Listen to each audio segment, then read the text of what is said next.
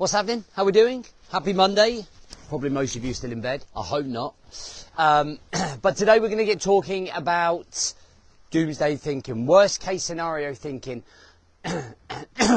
God. And how we flip it. Welcome to the Rise to Thrive show. I am your host, James Boardman. And if you are coming through, then please do let me know, uh, either by hitting the love heart button, hitting commenting below. And I want you to I want you to, in the comments below, put whether you think of the worst case scenario. So whenever there's a situation, do you have that doomsday level of thinking? Do you have that worst case scenario thinking? Okay. Oh, let me just uh, let me just grab this. And then obviously, please share with anybody um, that you feel like might benefit from this right now. It's an absolute cluster at the start of the show, but we're here. Um, so, one of the biggest problems is that um, that I come across, guys, is worst case scenario thinking.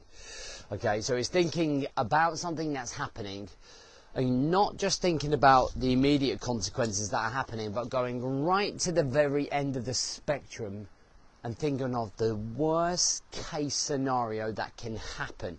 Okay, um, with with that situation. And what it ends up doing is it ends up manifesting our thoughts.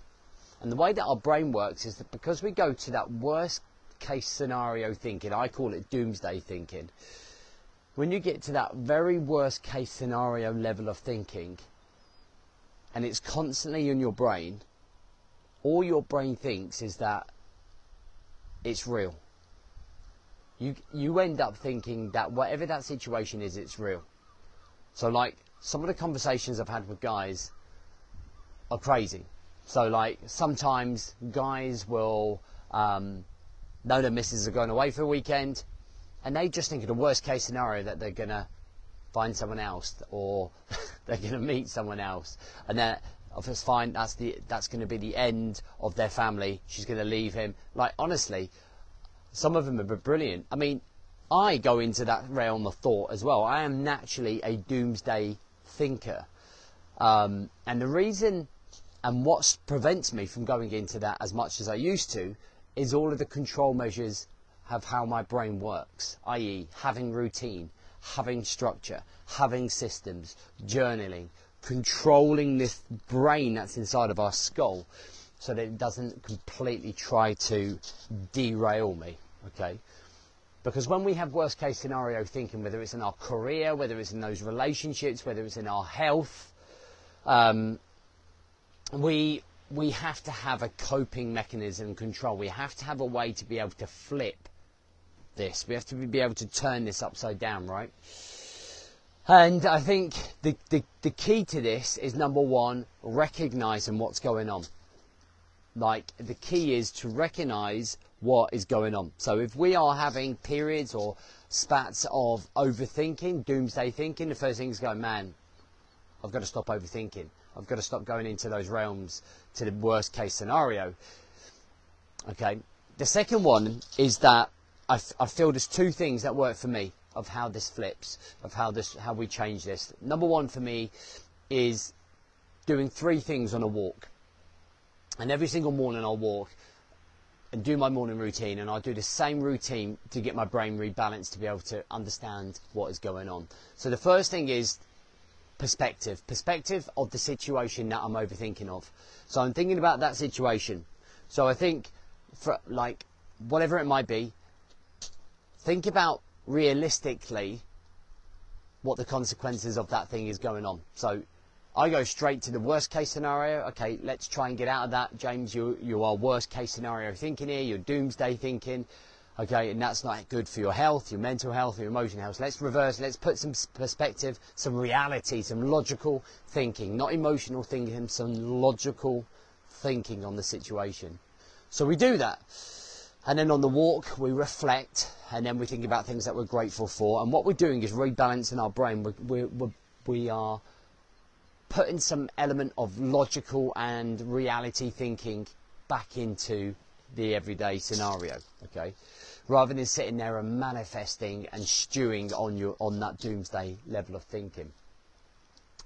The second thing for me is exercise. Now, exercise just unravels everything that's going on in your brain. So, yesterday I did an hour and 45 minute cycle, did 50k, um, and man, I just managed to come away from it and I forgot what any of my things that were going on in my head that I was overthinking about.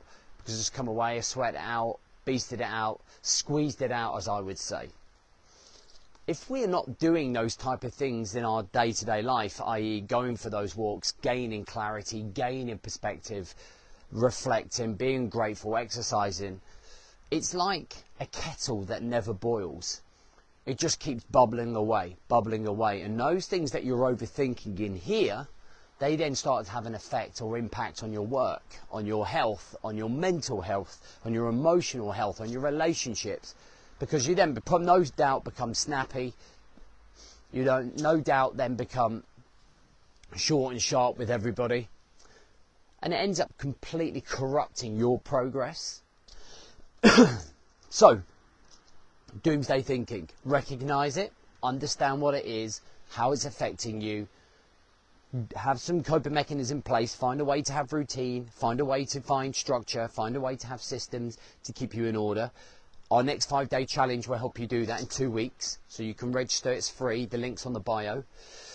Implement walking strategies or exercise strategies, and on those things, think about perspective, reflection, and gratitude. And do your best to bring yourself back.